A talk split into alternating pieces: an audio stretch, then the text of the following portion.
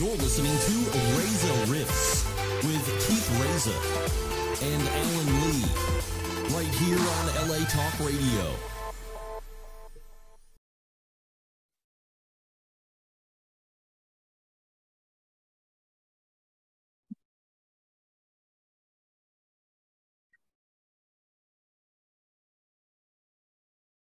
Hey, Titus. He's here.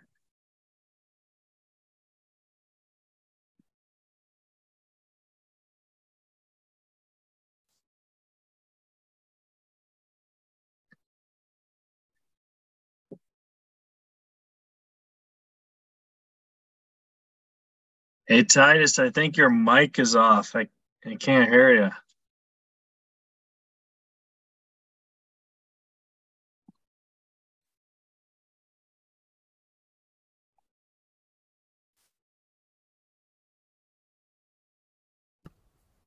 Hey, Titus. There you go, man. Sorry, dude. I'm sorry. I'm. Hey. I apologize for being late. And and what's up, homie? Not much. How are you? I'm doing good, man. I'm doing good. We uh, have been doing a lot of stuff. I got my uh, um, uh, I got a, I got a possible script. Uh, some guy like liked a script that I wrote a long time ago. We we he made a deal with me like eight years ago, and then it just came back around. And he's like, "Hey, do you still have that script? I have some people interested, so we'll see what happens." Oh my God. Is it Special Unit 2? I wish. No, it's a drag racing movie. No, it's it's a man special unit two. That would be the shit. Yeah, definitely. I wanted to ask you because uh, I don't know if this is true, but I heard like because the movie that I saw, Special Unit, that you directed and wrote, but I heard that uh, Bryan Cranston directed like a shorter version of it. So and when we did, yes. So Brian, um, who I knew from Malcolm in the Middle, we used to go. I met Brian because we used to go on these uh, junket things together when I had Titus. Yeah. He was the dad of Malcolm Middle, so I got to know him. He's a very smart guy. By he's he's really he's really a good dude. Anyway, he. I asked him if he would direct Special Unit, the pilot, because Comedy Central picked it up. Doug Herzog, the guy that okayed Titus, was now at Comedy Central, and he said, "What do you got?" And I gave him Special Unit. Showtime, by the way, so I gave it to Showtime first, and Showtime went. Uh, they went, "We love this idea," and then I wrote them the script. They paid me for the script. I gave him the script, and I go back in. Like president of Showtime goes, "We can't fucking do this. You're out of your fucking mind." He goes, "You're out of your fucking mind." So then I took it to Comedy Central, and and Herzog goes, and Herzog goes, oh, "Well, I know what you do, so we're gonna do it. We're gonna." And he okayed the pilot. So we shot the pilot, um, and it was intense. I learned a lot because of Brian, and it was it was intense. But we it was all right. The pilot's okay. And then Michael Aronin, it didn't get picked up, and we finished it. And Michael Aronin was like, "Man, I wish you do it." I made a promise to Michael. I said, "I will get this movie made. I don't know when. It took me ten years to get the movie made." Wow. So that I didn't know that started off as a show first, and then you made it to a movie. That's Uh-huh. pretty cool. Yep. And then I wanted to ask you because uh, uh, I don't know if you shot it before the pandemic, but then you, you brought back Titus for two more episodes. Yep. You know, and I think like uh, I thought it was brilliant because it was like how to end it ended on how you wanted to end it. Well, you know, they didn't. Well, we had. There's a couple ways we could have ended Titus. So what we wanted to do was because I didn't get along with the network president. Network president was really being a dick. Yeah. And by the way, and I at that time I, maybe I wasn't being. I here's the thing. I was raised with a dude that was like this is he just my dad never couched anything in any kind of uh, uh, diplomacy or anything. He just said it. He just said what he said.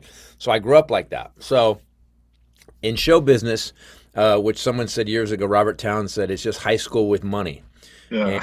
And, and and if you basically talk shit to the wrong person, you can get you know they will use their power against you. And that's what happened with Gail Berman. Gail Berman was messing the show up, and I called her on it, and whatever. I should have just shut up. Right. So, um, so what happened was was that we were here's how we were going to end Titus.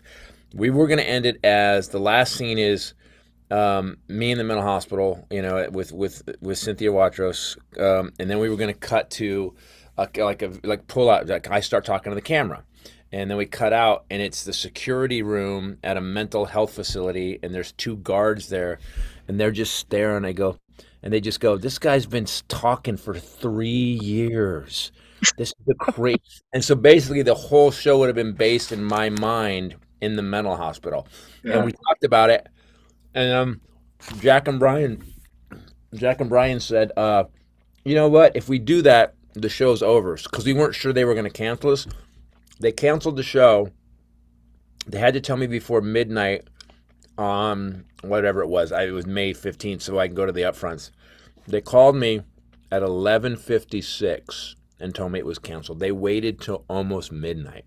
Oh, what if they didn't call you? Does that mean they would have gone picked up again?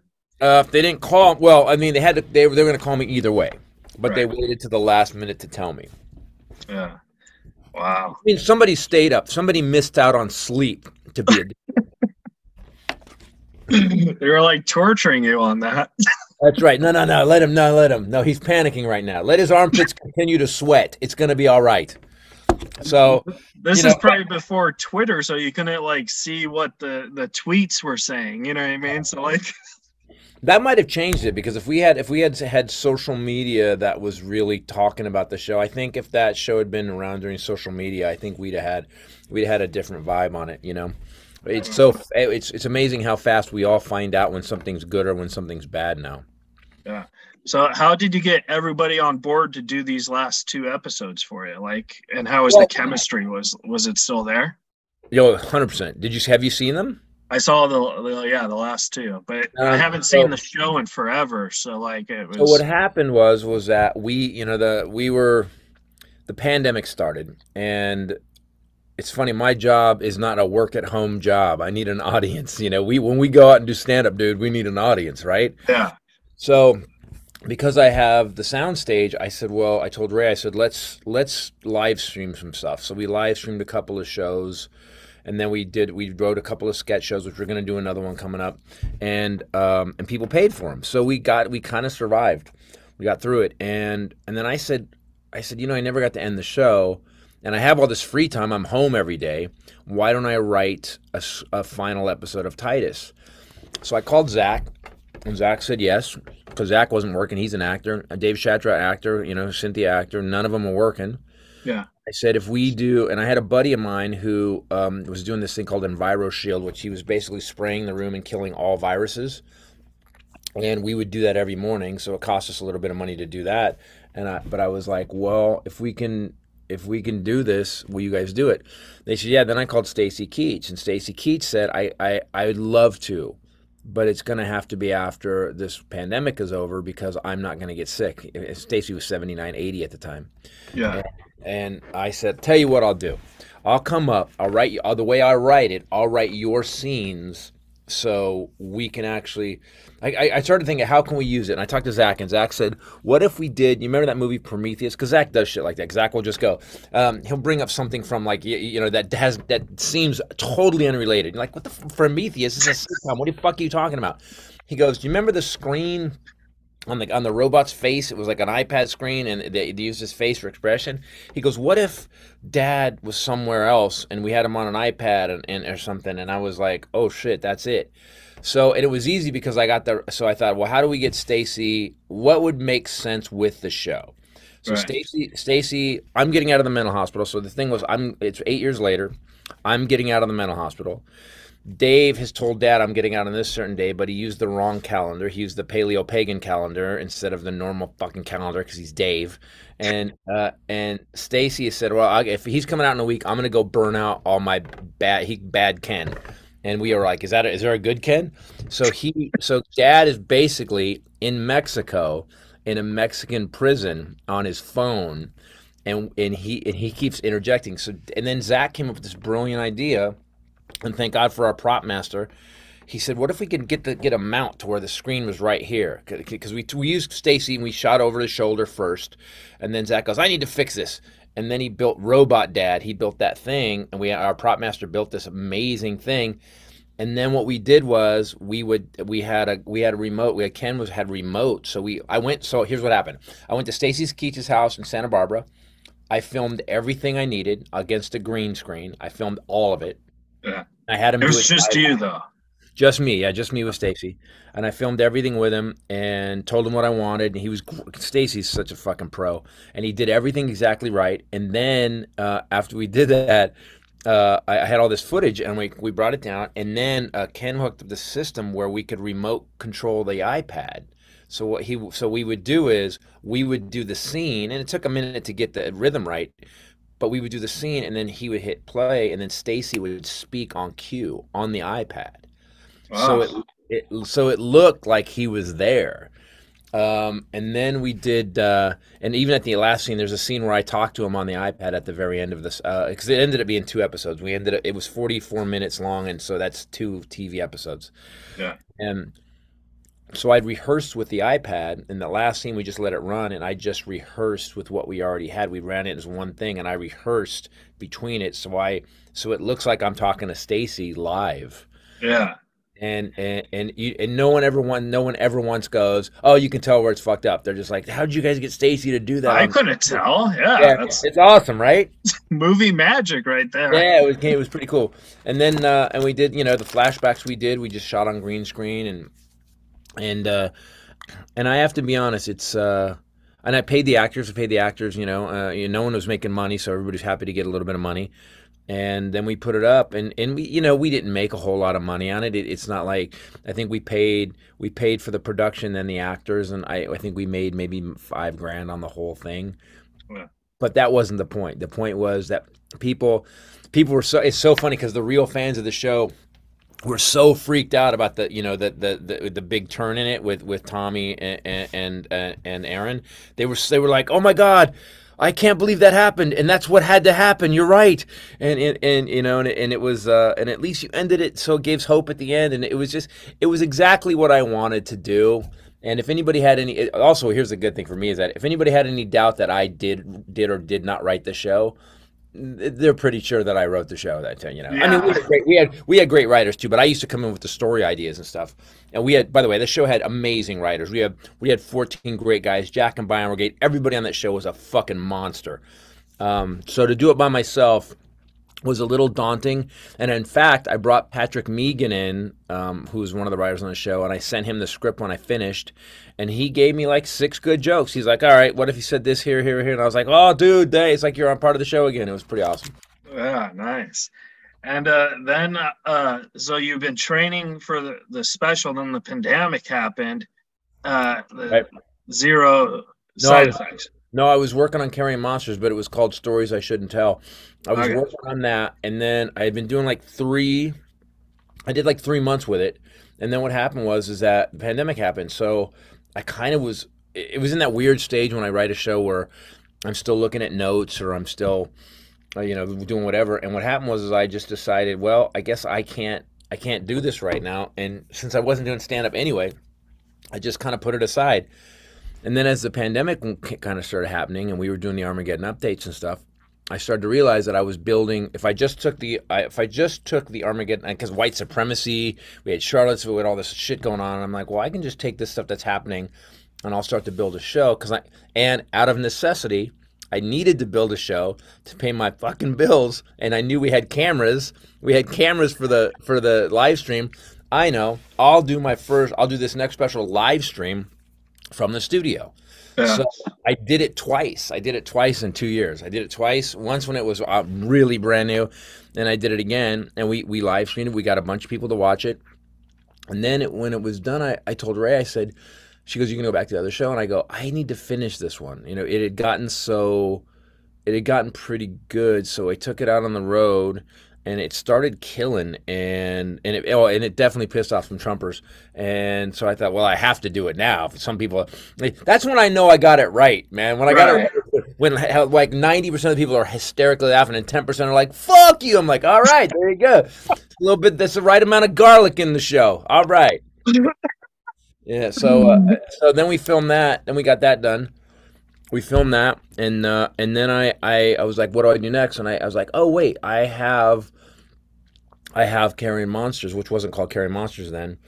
And I started rewriting it and adding stuff to it, and then that became this show, man. And and by the way, I just did your place down there in uh, Huntington Beach, dude. That place, uh, you've you've really turned that into a comedy room. It's a comedy room now. It's not. First time I, was- I, I didn't because by the way, the first time I broke in Carrying Monsters when it was called something else. I did did it there. Yeah. I did it there. It was the first time I ever did it. I was telling you that, and then like you know because like now when I saw it, it was like way more. You know what I mean? And I was like, oh, this is going to be gold. And then the pandemic happened, so I didn't know if you were still using that same set and stuff. So I'm glad Yeah. you stuck with it. Well, I got to finish it. So it's weird because my first special was Norman Rockwell's Bleeding, which is where I thought I was pushing the envelope with my family material, and then now I'm I'm you know 20 years later, and because that was 04, I'm 20 years later, and I'm doing um, Carrying Monsters, which is the real stories, all the way down to my sister blowing her brains out and stuff, and it's like it's it's so it's funny. I, Norman Rockwell seems so quaint compared to Carrying Monsters, you know, with the divorce and the losing the kids and and so. It's interesting, man. I, I love doing comedy. I don't know what the I don't know what the next one. I've, I've started writing ideas on my phone, but I don't know what the next one is.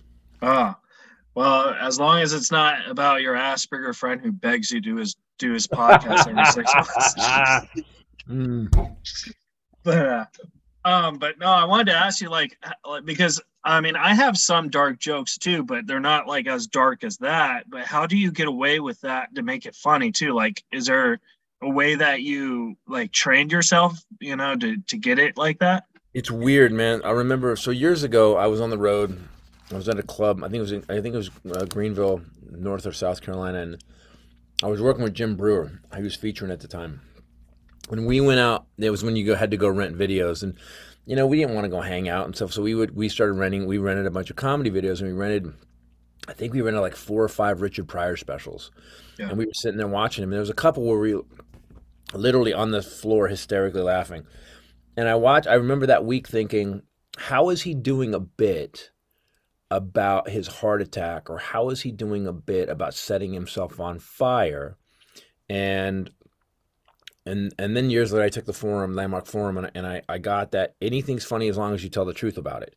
You couldn't tell a bad story and lie about it because and it's weird. The audience knows when you're lying. They don't know like oh that- yeah, definitely. Yeah. they, they they don't know they don't know like aha that guy's lying but that collective conscience knows they're like well he's not that funny I don't I don't, I don't, I don't what you know so I when I wrote Norman Rockwell um and and I wrote that in 95 96 I think I wrote it in 96 um I decided because I was going to quit comedy I I decided to just go for it. Just write the truth of what I had with me right now. And as angry as I could. And I explored. I went way angry for a while. I went super angry. I can still do that. But when I to be, when I first changed my act, because I tried to make everybody like me before, but that's not who I am. You've met me. That's not. yeah, who yeah. I am. I'm not a guy that ever goes, yeah, that guy seems okay. Like that guy is that guy going to be my friend, or is he going to punch me? Is he going to punch me, or is it, are we okay? Yeah. so what happened was, was I wrote Norman Rockwell and really explored how I really felt about stuff. And here's how you write. Excuse me, I hadn't eaten today. Sorry. No, no, don't worry. Here's how you write comedy, edgy and honest. You can't be in it. You can't write it from in it. Like like, I could never write the bit about my dad or or my divorce.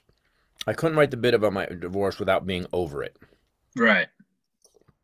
So my divorce is over. I've got Rachel, who's my new wife, who's amazing. I've continued to make money. I continue to pay off lawyers. I'm I'm fine. I drive a Tesla. I live in a house on a golf course. I'm fine. So I in my head I've I've not forgiven my wife, but I've I've moved past it, my ex-wife. I've moved past it. So now I can see it as absurd. Like if you're mad about your Asperger's, if you're mad about it, it's going to be a lot harder to write about it. Oh yeah, definitely. You know, but if you can see how silly it is and how absurd it is and how it makes you a little different and what's the upside of that, and you start approaching it from that angle, you're giving people an insight into something that they didn't have. So when I talk about my divorce, my dark family, my you know, my mom taking me to bars when I was 4, um if I saw that if I wrote that from an angry place, it would never have been funny. It would sound like a fucking like a group therapy session. They people would be like, "Oh my god, he needs help." Yeah. But because I step outside of it, I write it like I'm a four year old in a bar. And what do kids, what do four years do? They find a place to play. It doesn't matter where they are. They can be, you know, they can be literally at Chernobyl and they'll figure out what to do. Uh, they'll, they'll start playing. So when I wrote it from what happened that night, and ha- from the from the eyes of a four year old, it was a lot easier. And you have to be honest, man. You can write the darkest. That's why Pryor got over on on his on setting himself on fire, freebasing because he didn't he didn't say it wasn't my fault. He didn't say you guys don't know what addiction's about. Uh, he, he said he basically said I know these jokes you motherfuckers are telling about me, which means he was part of the joke. You Yeah. and he talked about setting himself on fire, and, and the and the fire jumped on you, and uh, and and and I mean that whole bit about him setting himself on fire is he's not in it. He's not in it. He's not. He's not talking from Richard Pryor. He's explaining it in a funny way to us. So, but he's dead honest about what happened. So you got to be dead honest, and you can't be in it. You can't write the bit from inside the pain of the bit. Like if he wrote it, you know what I mean? Yeah, it's kind of actually like that makes a lot of sense because I remember, you know, uh Norm, he had a big cancer joke. It was like 20 minutes long. Yeah, yeah, you gotta have. I gotta have a, uh, uh, a battle with cancer. Yeah, he's winning, But- he's losing his battle with cancer. yeah, but then like you realize, you know, I mean, I didn't know it at the time when he was, you know, doing that material, but now it makes sense that he's living through that, but he doesn't want the people to know he has it, so he's like making jokes about it. Norm, man, it's weird, man, because it, I- it's so funny. I always loved Norm. I remember the first time we went on Letterman, and he was doing, "Hey, I got a bunch of body parts, chopped them in a bag." I remember that first, and I remember I, that was a long time ago, man. That was in, wasn't that in the late '80s, ni- early '90s? Yeah. and he was so good and nobody was doing what norm norm had a way Of, you were good friends with him but he was had, su- he had such an interesting way of thinking about shit did he have cancer when he wrote that cancer bit I mean, they said he had it for 10 years. I mean, I found out he had it six months before he died. So I didn't know how long he had it. But um, but yeah, so like that's what I'm assuming. And uh I do remember one time Norm tweeted, and this actually involves you. Norm when Trump won uh, for president, Norm tweeted, Oh, we should all forgive him and give him a chance or something. And then you retweeted, you're like, you're asking us to do the impossible. yeah yeah yeah we, by the way that's one thing about trump no matter when people said that when chappelle went on snl and he was like you know i'm gonna give him a shot you're gonna give the fucking joke guy who fucking poured like champagne on a rolls royce emblem in a porn video you're gonna give that guy a shot? There's some people you don't fucking give a shot to. You know you don't give the guy it's funny to me because trump in his in his 20s was literally in, uh, uh, brought up on charges for him and his dad for not letting uh, minorities live in their apartment buildings. The guy's a fuck. He's been a fuck forever. And that people continue to buy his bullshit stuns me stuns me so when even norm tweets it i'm like dude come on I remember because I, I was with him when you retweeted it and we looked at it and Norm's like, that's a funny joke. oh good so and I also think like I also think like you're the best on Twitter because people, you know, although you're serious, but you're also tweeting in a joking way. You know what I mean? Where like you're you're you're I don't think you're viciously trying to attack people. You know what I mean? But if they go after me, you know, I, I get I'm a fighter. So if you go after me like, all right, yeah, loser, you fucking loser, man, your career's over. I'm like, ah, first of all, uh, no one knows you, bro. No one like like what did you have a career? Because and like so I'll start like just asking like, did you okay? What have you done exactly? Uh, I don't know you. Tell you what, I'll make it easy for you. Blocked, and I just I I would just fucking. Um, Twitter, I stopped going to, you know, I think Elon Musk is kind of, it was already a cesspool, but it's Yeah. like he brought in a backhoe and just made a much bigger cesspool. You know, he just made, you know, we had an outhouse and it was, and we all kind of went there and it was kind of, sh- we all knew it was shitty. And then he just brought in a fucking, like a, a- like a sewage treatment plant and decided to turn off the sewage treatment. It's just sewage now.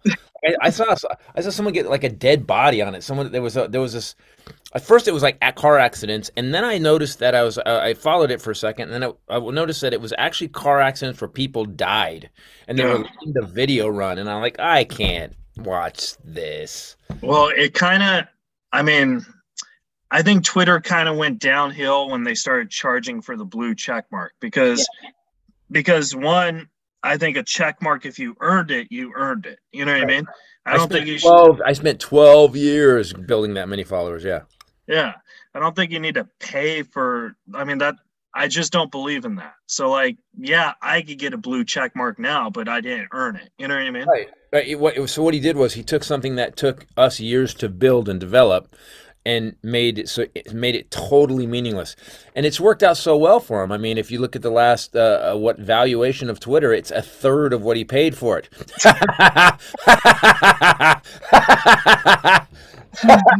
Which means he he's lost like 30 million dollars or 18 million, 26 million billion dollars. But how fucked up it is that he has so much money that he could lose 26 billion and be like, "Yeah, I'm all right."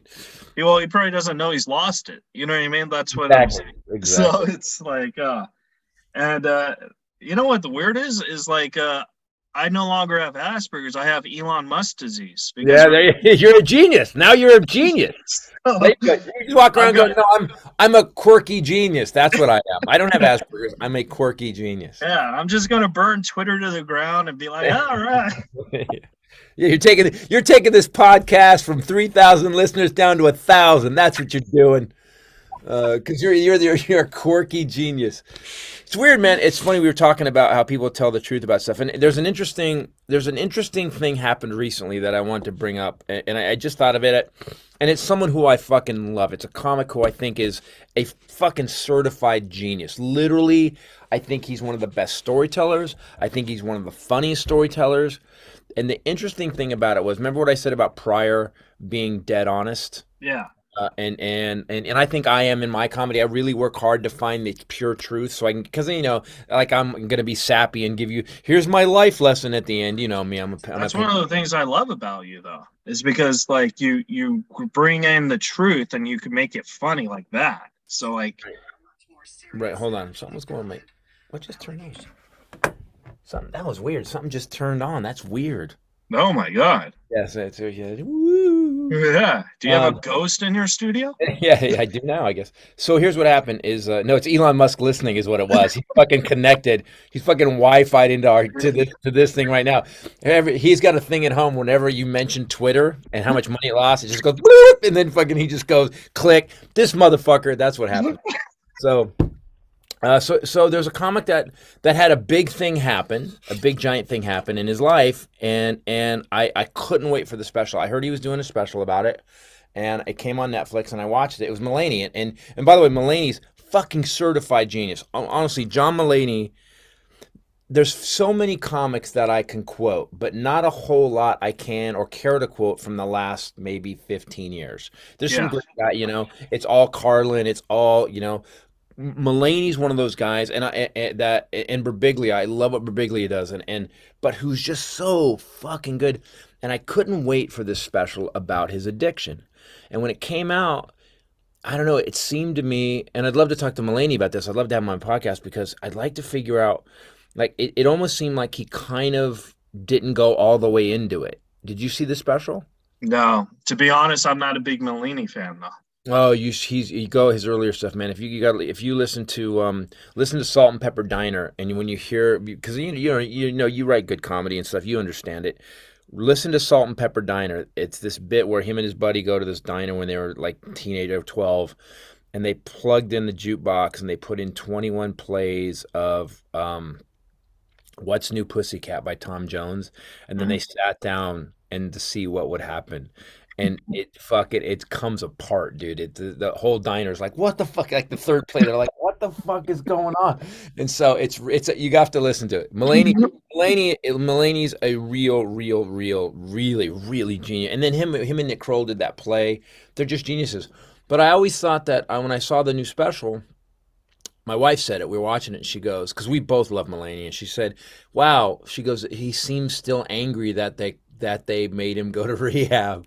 Uh, you know, it, it, Yeah. there, there wasn't a. Uh, it's almost like uh, there was no there was no release in it. And and by the way, I think Mulaney's again. I'm going to say it clearly, a genius. And and anybody who wants to, to say shit about my comedy specials, please bring it up. I would so argue with you about it or agree with you. Yeah. Um, um, but I think as comics, I, I think so many comics get so weird about talking about other comics, but I think it's our job. It's our job as comics to kind of police each other. And when I started comedy, it was like that. If you did shitty comedy when I started in San Francisco, if you got up on stage and you talked about if you did racial shit or if you did, you know, pussy jokes or if you did butt fucking jokes, there was a guy, and I called him recently, this guy named Hutch that used to run the open mic at the punchline Mhm. he would you'd get off stage after doing a set like that, and he'd go, "You can't get on the uh, on the on the list for a month." And why he goes, because that's what you're doing is bullshit. We've been doing comics have been doing that shit forever. Come up with something new and original, and I'll put you back on the list. And we don't have that anymore, man. We have this this weird gunslinger fucking wild west internet where anybody anybody who's got like four dick jokes and a racial comment can fucking get 700,000 views and then next thing and then I think next, that's sad though. You know, I, mean? I, think oh, it's it's really sad for comedy, and, and yeah. but here's the problem. So here's the problem with comedy. Music, whether you're four years old or you're uh, 84 years old, a good song will come out and you go, oh, that's a good song. Comedy is really generational. The hard part is comedy. Comedy never travels. Comedy really is basically even Cosby. Even Cosby kind of sounds old now. If Cosby wasn't a rapist, I would say Cosby stuff still plays. Yeah. Um, even then, it still does feel quaint. It feels like an older version of comedy. Um, so what happens with comedy? So you've got a new generation that has their decade of comedy. You have, you know, you, when when when Carlin was out, it was it was coming out coming out of the '60s and the '70s, where people were like, "Yeah, we are thinkers, and we all went to college, and, and Reagan hasn't fucked up our education system yet." So they loved Carlin. And then Robin Williams came out, you know, Robin Williams hit. And then you had all these guys who loved Williams. It was still smart, but it was wicked fast, and Robin was doing impressions. So, so Robin Williams changed comedy. And then Robin became an actor and kind of moved on. And then we had Dice came in. Now, yeah. here's, here's, where, here's my point. When Dice came in, those jokes that Dice was doing are old as fuck. They're old as fuck. They're dirty. But Dice did something brilliant.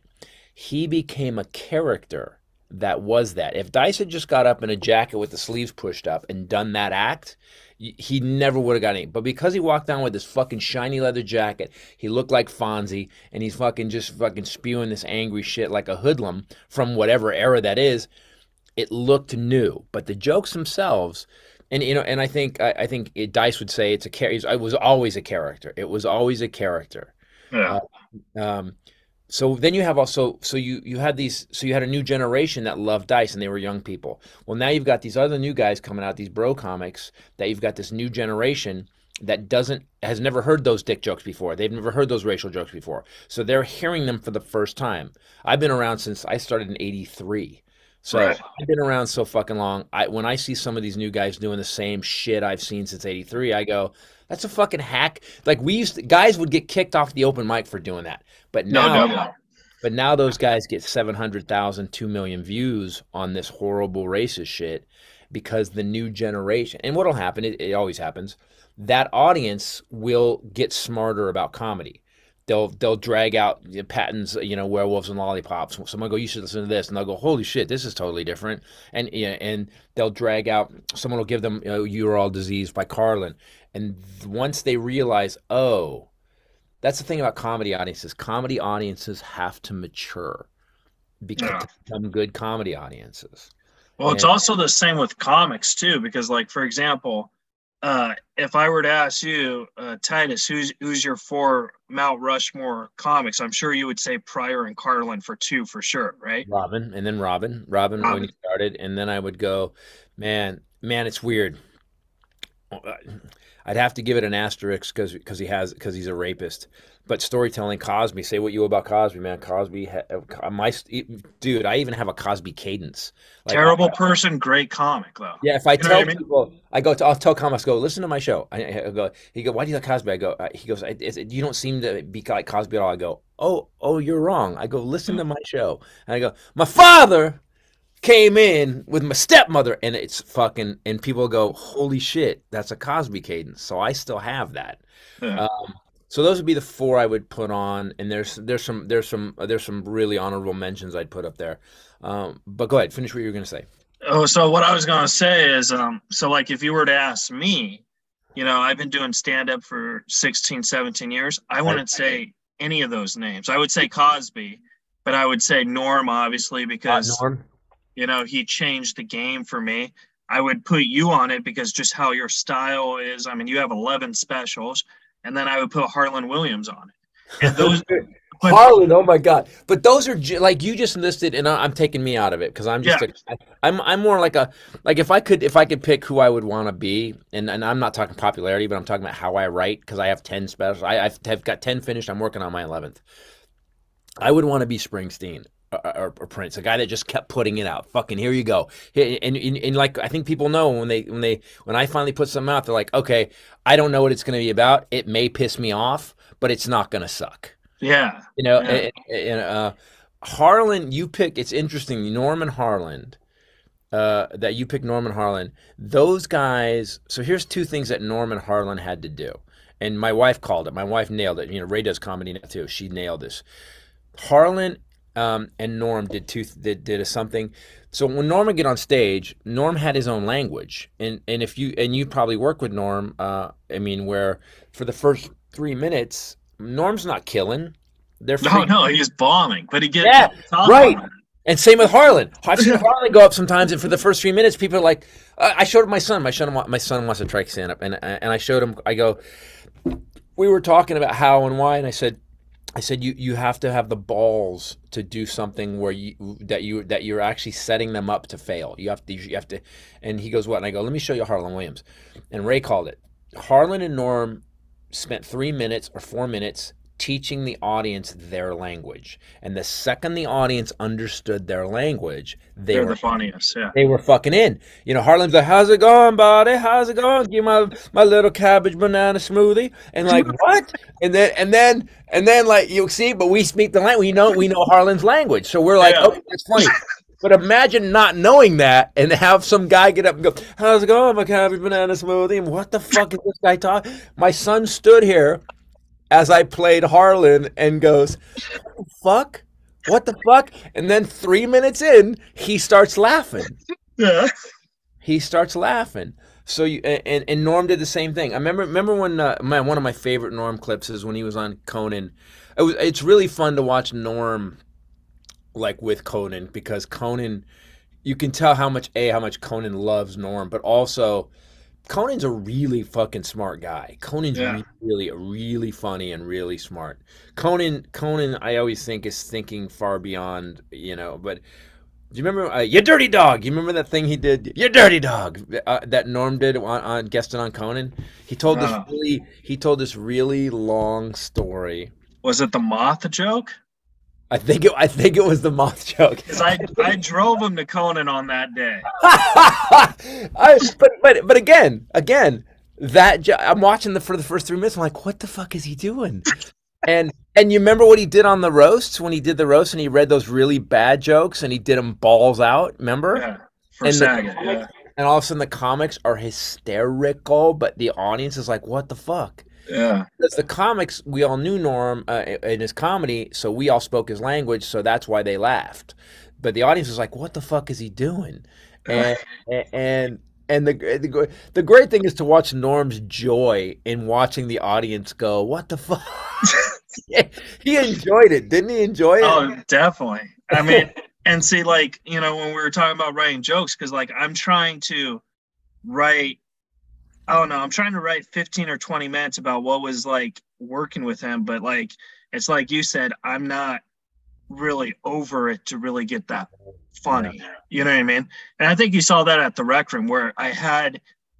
I had clips of it being really funny, and then I had clips of I'm not quite there yet. You know what I mean? that just keep going for it and, and, and when you find a place that's really hard to talk about um, put it aside or put it near the end because you should write this to honor norm if you're to do that i my in my opinion and this is just me just fucking bullshit me just like no one gives a fuck about my opinion but i would write i would write the bit about the the weird shit that you got to do with Norm because we all love because because Norm's mind was so bizarre, man. Like I remember reading his golf shit like on Twitter, like what the fuck is he doing?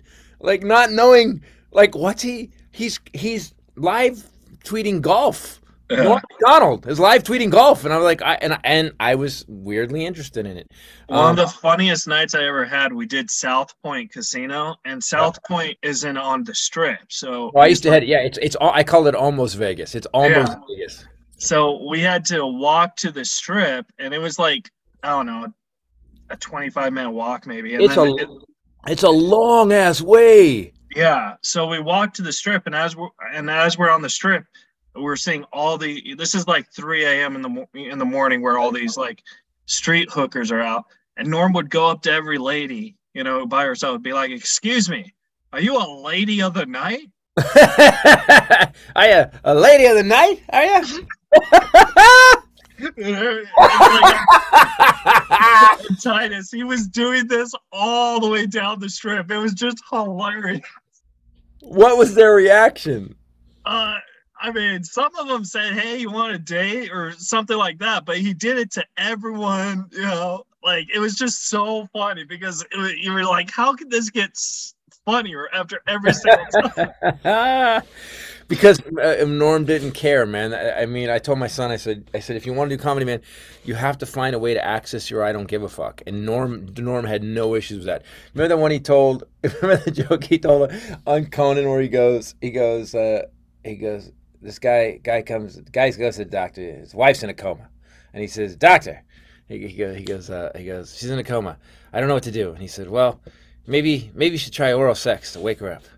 He goes, what? What are you talking about? What? That seems kind of odd. No, try it. It might wake her up. Uh, okay. And, and guy goes in the room, comes back five minutes later. Doc. He goes, did it work? He goes, uh, no, Doc, she's choking. And Conan, Conan, Conan, you see Conan just cover like Conan's shaking. He's shaking, laughing, and aware that Norm just did this on television. no, actually, she's choking. Oh, Norm, Norm was uh it's funny we've you know I've been around so long, and we've lost so many good guys. I mean, uh, uh, uh Gerald. I mean, when I hear Gerald, like Giraldo, I listen to Giraldo. I'll listen to Comedy Central sometimes on a long trip, and I'll listen to Giraldo, and I'll, I'll just be like, same with Patrice, where I'm like, Yeah. fuck, what a shame, fuck, like. Could we kill some unfunny guys, please? Like, Yeah. just rid of- maybe we're not hearing about those, but Patrice, Patrice and Giraldo, uh, Mitch, I, I, I, I listened to because Mitch had his own language too. Mitch was great. He'd probably be on my mountain. Yeah, Gerald again, but you like guys, see, and that, Yeah. might, that might be your aspect. You like guys that they have to train the audience to speak their language. Mm. Me, I just want I, I want to be Carlin. I just want to get up and just go boom, boom. I want to. I want. I always wanted to. I always. I. I saw. Here's the thing. Is I saw Leno years ago. People always give Leno shit for you know. They're just like, oh, he was on the Tonight Show. Isn't that funny? And I go, do you guys know why he got the Tonight? These young comics. I want to go. Do you understand how Leno got the Tonight Show? He was the baddest motherfucker that you've ever seen. Yeah. Some people say. Uh, I tell you two stories about Leno real quick because because I also respect anybody that can anybody dude anybody that can get up on stage and do this is my hero. I, I don't even care if you suck. If you had the balls to walk on stage and you made a room full of strangers laugh, a you're fucking you're you have the psycho of a serial killer. But b Yeah. uh, yeah, you do, man. I've said this before. The, the comics have to be the most delusional human beings on the planet. It's it, it's it's serial killer level. Dude, you have to walk on stage and think you're the smartest person in the room, you're the funniest person in the room, you're the most charismatic person in the room, and everybody's gonna like you in 15 seconds. That's psychotic. That's psychotic. But Leno, I saw Leno years ago. I had managed when I was like 18, I was 19, maybe 19. I'd been doing comedy for mm, almost a year, maybe. And my manager took me to go see Leno and Marin. And you gotta remember, this is 84. So Leno was at the peak of his powers. He was on, you know, he was on Letterman all the time. And he was, ah, he was just, and people go, oh, you know, he's so soft. And I go, Leno used to walk on stage. His opening joke was, he walks on stage and he goes, he goes, he go, they clap, the place goes nuts, and he walks. He goes, "So, you guys, uh, I hear, uh, uh, I hear that uh, Nancy Reagan uh, got uh, Woman of the Year," and the audience claps. And he goes, "Ah, thank God she beat that Mother Teresa bitch." That was his opening joke. He didn't even say hi. He just and I and and then he did another thing later on where he was real socially relevant. He goes, "You guys heard about the the Live Aid?" And they clap. And he goes, "Hey, you're at Farm Aid, yeah, and We Are the World, yeah." And he goes, "It's great, isn't it?" And they clap. And he goes, "Any of you guys heard of voting?" And it was like it was like it was poignant, and it made a point. And then years later, he did my benefit. I did a benefit. I had a, I have a kids charity called um, Insight Youth Project, and he did the benefit. And he was it was on the tonight he was he, he was on the Tonight Show still, and he did the benefit. And, and here's how good of a dude Leno is. Not only did he do the benefit, which sold a bunch of tickets, at the benefit, he hands me a check for ten thousand bucks for the charity. Now he'd Oh probably, my god. he'd probably be pissed I told you that, but that's the kind of dude Leno is. Oh, that's awesome. And so we're sitting there, and you know, him and I, him and I have a weird relationship in, in a sense that I, I, when my divorce happened, I ran into him at a car show and I just unloaded on him. And to this day, he remembers it. it's like, like I was such a douchebag. But anyway, so Leno's backstage, And he didn't ask for the ten grand back. No, he did not. Thank God. Uh, so we're at the uh, we're at the benefit, and uh, and and oh, Jon Lovitz happened to be on stage. Jon Lovitz had just started doing comedy, just Oh, started. yeah. And Lovitz was like, you know, he's Lovitz. He's fucking Lovitz can just get on stage and be Lovitz, and he's just you're gonna like Lovitz. But Lovitz is doing the, this these pussy licking jokes. He's doing like he's like he's like so I'm down between her legs, you see, and and, and he's doing these and and and I'm backstage. I'm emceeing it, and it was, here's the show. It was me emceeing Lovitz, Bill Maher, and Leno. That was the show. No. And so, so he's on stage. So Lovitz and Leno turns to me and goes, Eh, so it's a kids' charity, huh? I guess pussy licking jokes are what you're going for on this, Titus? And I was like, and I go, man, I go, I go, I go, I mean, I guess he's being edgy. I go, you were edgy. He goes, yeah, you know why I stopped being edgy? I go, why? He goes, $32 million a year. That's why I stopped being edgy. and I thought, yeah, that's a good reason to stop being edgy. Yeah. Yeah. I uh, I have a Lovitz story that also involves Norm, but then I want to ask you two questions that I got on Twitter. So I I didn't open the show. I was just hanging out with Norm, and it was at a casino with with him and Lovitz. And the MC is he, he he's like, well, one comic's on the stage. He goes up to Norm Lovitz. He's like, okay, who wants to go first? And Lovitz is like, I'll go first. First, Norm could follow me. And Norm, and Norm and I, it just looks at me Wow. like gives me the, the the look. You know what I oh, mean? Oh no! So did Norm? So Norm- did Norm have a look where like, oh fuck, this is about to go bad? No, yeah. So Lovitz goes on stage, and Keith, and, and Norm goes, he's like, Keith, you should go outside and see how easy it is to follow Lovitz.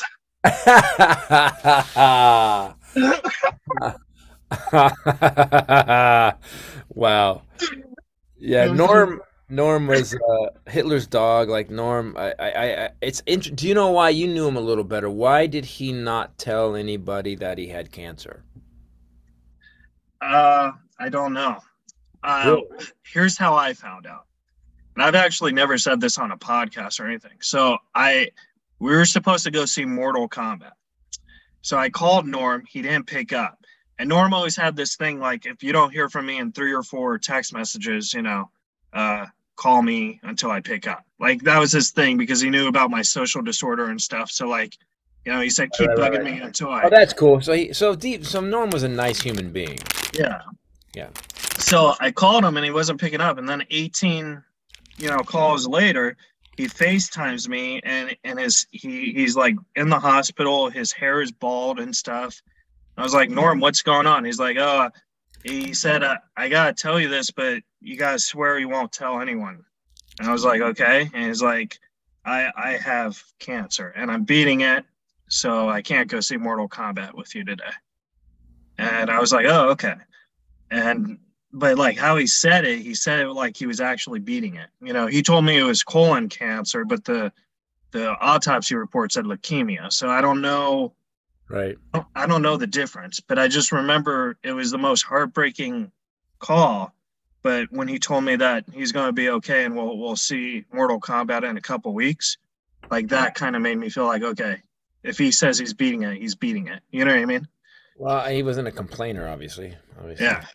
So it was it was I, I remember when it happened i was i i didn't know norm i didn't know norm and and i, but but i but my wife and i like he was one of our favorites to watch and it happened i remember just being like knocked out like uh, I didn't know Robin Williams either. I met Robin twice, but I, but I never knew him. And, and like, there's certain people that man, they they give you so much extra with what they do, um, that you're just like, what? I, I was it was it was hard. Norma Norma was Norma was hard. Giraldo was a hard one too. In fact, I was there. I was I was I went to that club two weeks after Ger- Giraldo died, yeah, and I went down and checked in the hotel. I go, "You're not giving me the room that Giraldo died in, right?" I, I, said that to the lady at the because my wife was with me because Ray was with me. She goes, "I don't want to stay in the room that Giraldo died in." I'm like, "That's a good, that's valid." Yeah. Or maybe we, John Pinette was one that really hit me because I, I I never worked with him, but I got the, the job to MC for him on at Ontario, and he died the week before. Like, Motherfucker, he did that. Yeah. That sucks. Yeah, so I, I was like so excited. Like I even you know, I was telling everybody and stuff. So I was really bummed by that because I thought, like I said, I never met him, but I loved his comedy, and he just seemed like he was such a great guy. Yeah, he was. He was uh, another guy who could just he could get you. The the word is peals of laughter.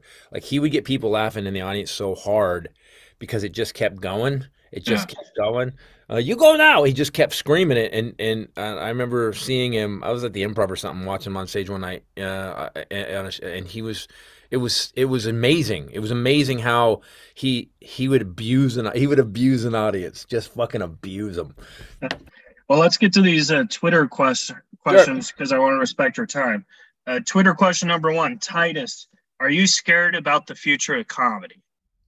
Of spiritual. Nah, it'll it'll it always it always finds its level. It always will. There'll be what'll happen is um, whereas Mulaney got real famous with with great storytelling. Um, um, eh, it, will it'll find its level. Someone will come out of the blue who's amazing, and it'll change comedy again. You know, it, it'll. I I'm I am afraid. I am afraid of a lot of low quality people getting a lot of fame right now with dick jokes and shit that I've heard since I started. You yeah. know, I mean, when I started comedy, you had to be, you know, Robin was quoting Shakespeare. Robin was, you know, he was doing stuff about like he uh, like, like formulas. He was referencing Einstein, what Einstein's. He Robin was doing references. Same like Patton. I love Patton too because Patton will bring up stuff that you. C- certain comics make you smarter. Carlin made you smarter. Robin made you smarter. I think Patton makes you smarter. Um, there's guys that you watch, and then there's a whole this whole there's a new group of bro guys that fucking don't. They're just fucking, they just don't. It's just shit we've all heard for 20 or 30 years. And I know people are going to say, oh, fucking Titus thinks he knows, but hey, fuck all you. I've been doing this for 40 fucking years. I've been doing this for 40 fucking years. So if you have a problem with what my opinion, good. Have your own opinion. I don't give a shit. But, but comedy will find its way. You know, Giraldo, Patrice, you know, there's all and Attell. Attell is so fucking. People always go, yeah, but Attell's there. I go, yeah, but Dave Attell is probably one of the best joke writers you've ever seen. Dave Attell, because uh, um, there's exceptions to every rule. Dave Attell is dirty, but he's never offensive. Attell will, will, will take you on this road and then just like just take this right turn that you go, what? He's like he's like the. Uh, uh, you know, the fry later girl's retarded, but those titties ain't retarded. And, and my wife and her hysterical. And there's other guys that are just dirty and they think they're doing David, tell them they're not. Um, yeah. Giraldo, Giraldo was so fucking smart. Patrice, another guy who, Patrice had a way of walking through any subject in an unusual way, like well, great comics do it. He he would take. Remember, there's a bit he does about um, if my mama was going to be killed unless I spelled the word restaurant. I, I don't I don't know what I. and he starts doing bit. He starts doing this bit with the guys holding his mom hostage. Spell it, motherfucker. He's like, uh, okay, all right, all right, come on, don't hurt her. Uh, R E S T. Now there's an ow. There's an L. Er, uh, our I don't, I'm sorry, mom. I'm sorry, mom. I'm trying. And he's and it's weird. He's negotiating with these hostage guys about just, and all he's got to do is spell restaurant, and he can't do it. And and that's an interesting way instead of a comic just going, man. Anyone have a problem with the word restaurant, huh? You know, you know, everybody sitting there, your, your phone doesn't even know how to spell it. Like that's like a comic would, like a stand-up comedian would do it. Some guys, I think, transcend it, and I think Patrice was one of those guys, and that's why I was sad when we lost some of these guys. Mitch had a weird way of looking at shit. Mitch had a weird way where like like none of us ever thought of shit the way Mitch thought of shit. Yeah, definitely. Yeah. So, I think, so, so, to answer the question, which I did for half a fucking hour, because I don't know how to shut the fuck up. Uh, uh, yeah, comedy will find its level. It'll work it out. It, it, it happened during Mark Twain. It happened Shakespeare. It'll find its way. We'll find our way out of it. Yeah. I was thinking when you were talking about Bill Cosby, I was thinking of a joke that might not be funny, but But you you remember when Bill Cosby got arrested? What if he was in the same jail as Vince Champ? well, they could. No one would get that, but They had something to talk about. They would have something to talk about. both Cosby- rapists. Bill, Bill would be like, "Wait a minute, you so you weren't roofing them? See, the way I give them the drugs was so when they woke up, they weren't sure. You uh, were just sitting in the room with the piano, and they knew exactly who you were. See, now you got to give them the drugs. Let me t- let me tell you, young boy, you got to get when you're gonna do the raping, you got to give the people the drugs. Okay." That would be, and Vince Champ just being like, "Listen, yeah, okay, all right, Mr. Cosby." Is he still in jail? Oh yeah, but see, only comics would know that. I don't think average folk would know Yeah. who Vince Champ is. But uh, Oh, two people. Vince Champ was a guy that was touring the country, uh, and he was going to colleges and raping. Uh, he was going. He did a lot of it in the music rooms. He'd go to the music rooms where girls were practicing uh, piano, whatever, uh, by themselves, and he and he got in trouble for a, cou- couple. Right? It was more than Yeah. one. yeah, yeah. like like it was like every single town or whatever. Uh, so at so Cosby would be like, "Well, you also were a serial rapist. You just didn't do the best the way you should have done the raping." Uh, uh, so this one, uh, Titus, how about average a year? How many DVDs of Killer Klowns do you sign? About, about 10 and i hate i always write i always write fuck you titus because it was my first movie. It's my first movie and and i'm in it and i don't i didn't know anything about acting and i got the movie and I, i'm only in three scenes. Uh, the cool thing about those guys the guys that directed that movie uh, we did our prince party uh, which you're definitely invited to next time we throw it. Um, the the Chiodo brothers came to the party. The guys, Oh, cool.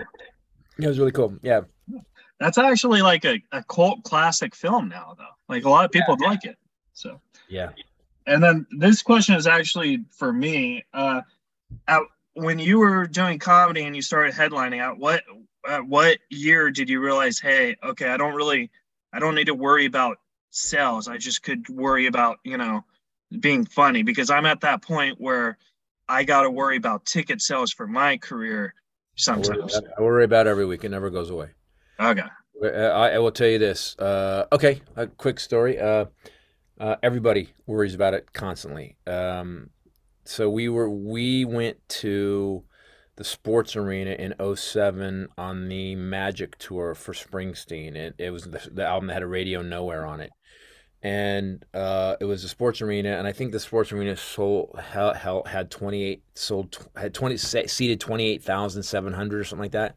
Springsteen had sold 26,500 tickets. And Nils Lofgren told me that Springsteen was pissed that he didn't sell it out. Wow. Yeah. You guys, can, can you imagine Springsteen? going, Man, I can't believe I did. Oh, man, I, I didn't. I didn't sell. I only sold twenty six thousand. God damn it! Yeah. I wish I would love to have that problem. So, um, you will never not worry about it. I, you know, on this new tour, carrying monsters, there's never. You know who? do- I, I think Chappelle probably doesn't worry about it, but I will bet you this. I'll bet you if Dave books a giant arena and tickets are slow and he hears about it, it, it you can't, man. We were raised with it. It's in our DNA. Yeah. The first time you got a gig and you headline, they go, "Well, you didn't do it. You didn't do that many people." It's just something that's programmed in us. How did I do? Whether you're doing five fifty seats or you're doing five thousand seats or fifteen thousand seats, you know. Um, and the problem is, like, uh, like Nate Bargatze's killing it, killing it. Then he sold like some arena. He did like the record ticket sales, thirteen thousand nine hundred tickets, Yeah. and, and he's great. He's great. I get why people love Nate, and. uh And he was bummed he didn't get 14. Right, I'll, I'll bet you. I'll bet you. Or next time, or the next time he goes back. Let's say next year he goes back to that arena, and only, only, and he only does 12-5. He's gonna he's gonna be as upset as Nate Bargatze gets, which is be like, huh, I didn't do that many. Okay, mm-hmm. but but I'm just saying. But that's so you never you. It's our job, man. You know, I mean, do, does does the guys does the guys at Apple, the designer at Apple, you know, does he like? Well, we were Apple. Fuck it, we'll just put anything out. Nope. We're like, how are we doing? How many of those did we sell? Yeah. this is it's not it's our fucking job man. I, re- I think about it all the time. I actually had a conversation with my wife. I go what are the tickets looking like in nashville right now? I'll be in nashville by the way in a couple weeks. All right. Uh, where and then the final question: Where can the folks at home follow and support you?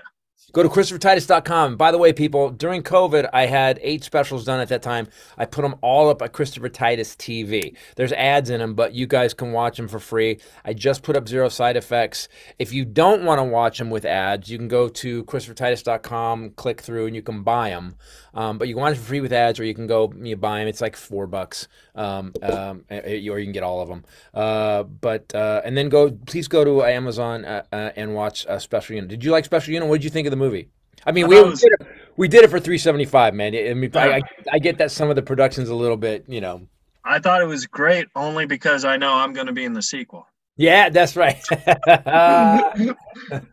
Asperger's, get over here. That's All right. Uh, I'm going to end the podcast, but don't leave because I want to ask you a question off air. Okay. Uh, uh, thanks, guys. Subscribe, rate, review, and catch Christopher Titus to in a town near you. Titus, Carrie Monsters, new special. Carrie Monsters. It's my best one, and there's no politics. We're going to shred my family in this one.